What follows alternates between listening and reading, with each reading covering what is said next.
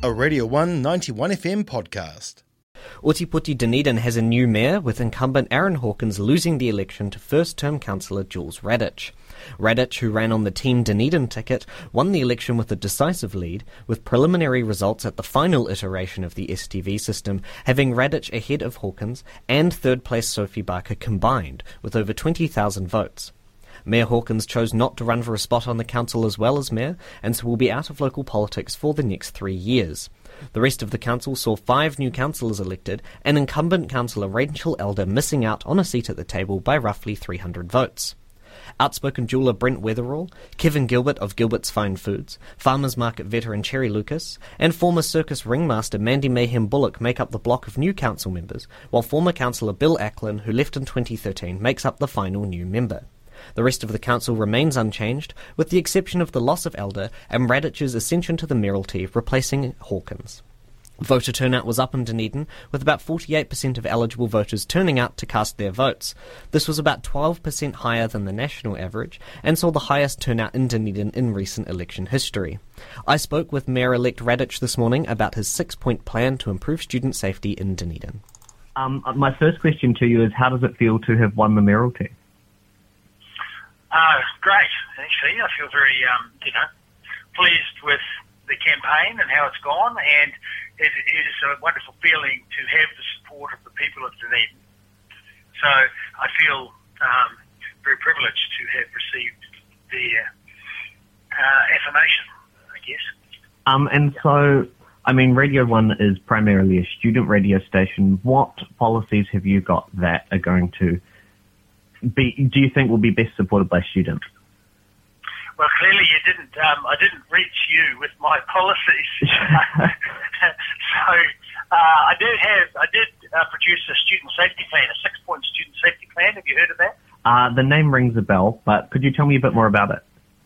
Yeah. Well, uh, one of the things I did go and visit and talk with a number of students, um, you know, at, on campus during the course of the campaign, and I was rather disturbed to find that there's a significant safety problem. There's quite a lot of violence on campus and uh, sexual harassment, and many students um, voiced that they were concerned about that, which actually really surprised me. I didn't know.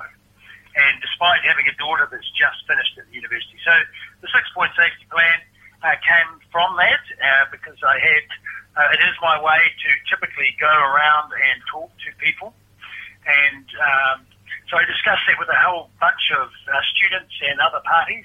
And so the six point safety plan firstly involves having the loop bus, which is already part of my um, campaign to have the loop bus that goes around town so people, students will have free travel from the exchange back to the university library so they can safely get back uh, from partying in town or they can scoot into town to go shopping and back to the campus or all manner of places they can get around that CBD. So making convenient and reliable public transport for students, I think, will help them with the safety, but it also help them with, um, you know, managing the city as far as they're concerned. Next one was party bins, so that students who are having a party on the weekend can phone up the DCC and get extra recycling bins delivered to their house, which would then be taken away as part of the normal collection. So you can have bins for glass and bins for uh, cans and And I think that there's a lot of vilification of students, but I take the opposite point of view. If you make it easy and convenient for students to put their rubbish in a container, they will. Even at a party, they'll put their bottles in a container, in a recycling bin, rather than dropping them on the ground or just putting them on the ground and then next minute someone stands on it uh, and it's broken uh, because there's a lot of cut feet happen on campus and also bicycle tyres and stuff get punctured. And so uh, the next one is uh, lights. So I'd like to see better street lighting and some of the streets around the student area because some of those streets, more so than other parts of town, the student area of town is used by pedestrians at night. So there's lots of people roaming around late at night, whether they're coming home from studying or they're going to visit friends and so forth. It's a very social area of town and it's flat, so it's really easy for people to walk around. So streets need to be better lit uh, and I've, funnily enough, here on my email this morning was a uh, an email from a concerned student, but it is a problem that I've already identified. So I think that's a really easy fix. Mm-hmm. Um, the next one is to uh, have some trail cams. So student uh, campus watch would have trail cams available. So if there are, are problems happening on campus where perpetrators of uh, well, essentially, you know, uh, well, essentially criminal activity would be able to be better able to be caught if there were battery operated uh, CCT cameras that could be uh, placed on, you know, uh, in appropriate locations, and they would be under the supervision, perhaps, of Campus Watch. And then we, I'd also like to see a um, working group to discuss student safety on an ongoing, regular basis, so that the whole situation of student safety on campus is uh, attended to.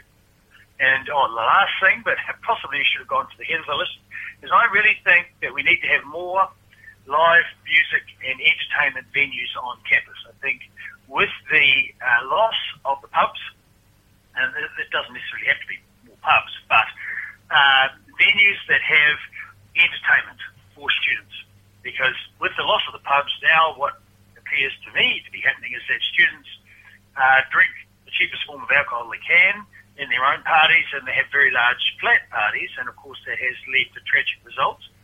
But you know that means that uh, that he instantly raises safety issues, because it's all very well when things are going well and everyone's having a great time, but when things uh, turn bad uh, and someone uh, causes a problem, then of any sort, then things can get out of hand when people have had a lot of alcohol in an unsupervised and with no, uh, I suppose, no controls and no uh, supervision and no um, sober people keeping track of what is happening. So, you know, bad things can happen as a result. So I think having enter- more entertainment on venue, uh, on campus so that people will go out to venues and uh, take advantage of that entertainment rather than having huge parties in flats. There you go. Excellent. Thank you for that. Very comprehensive. Um, my next question to you is what, as Mayor, will you promote to ensure that student flats up, are up to a livable standard? Uh, well, there's quite a lot of government regulation about that, and I think I'm not prepared to start making pronouncements about that at this point in time because we have the Healthy Homes Initiative, which has, you know, is definitely making a difference to um, you know, the quality of the homes, the warmth of the homes, and so forth, warmth and ventilation. And so, um, ventilation is a problem in Dunedin because we do have the colder climate in winter. So that should be taking care of things. So uh, I'd certainly be prepared to be involved in an initiative to help, um, I suppose, police that or uh, attend to complaints about that or whatever. I don't. I'm not. I don't have any particular policy in mind for that because the government has addressed that on a nationwide basis, and I feel that that should be covering it. But where there's exceptions, you know, uh, that's possibly where the council might help out. Um, and my final question to you, and then I'll let you get to your meeting, is do you support a pedestrian crossing on Albany Street between the university and the OUSA Clubs and Societies building? I'm not sure about that. Mm-hmm. To be honest, the there has been a bone of contention. I mean, there's a there is a crossing not far away, but uh, I, I, I'm I'm really not sure about that because many students keep asking for it, and you know there there is the, uh, the traffic light crossing uh, at the corner of Albany Street and Cumberland Street. So uh, I just don't know whether there should be a pedestrian crossing there. I mean, to me, it seems a very easy thing and I don't understand the reasons why off the top of my head. Uh, there are various reasons why. There's, the, the council has uh, is formulating a plan for more uh, cycleway along there and heavy traffic along there. The so I'm not prepared to make a pronouncement on that. I, my way is typically to discuss this sort of thing around the experts and around the stakeholders thoroughly before I um, leap to a conclusion. That was a Radio 1 91 FM podcast. You can find more at r1.co.nz or wherever quality content is found.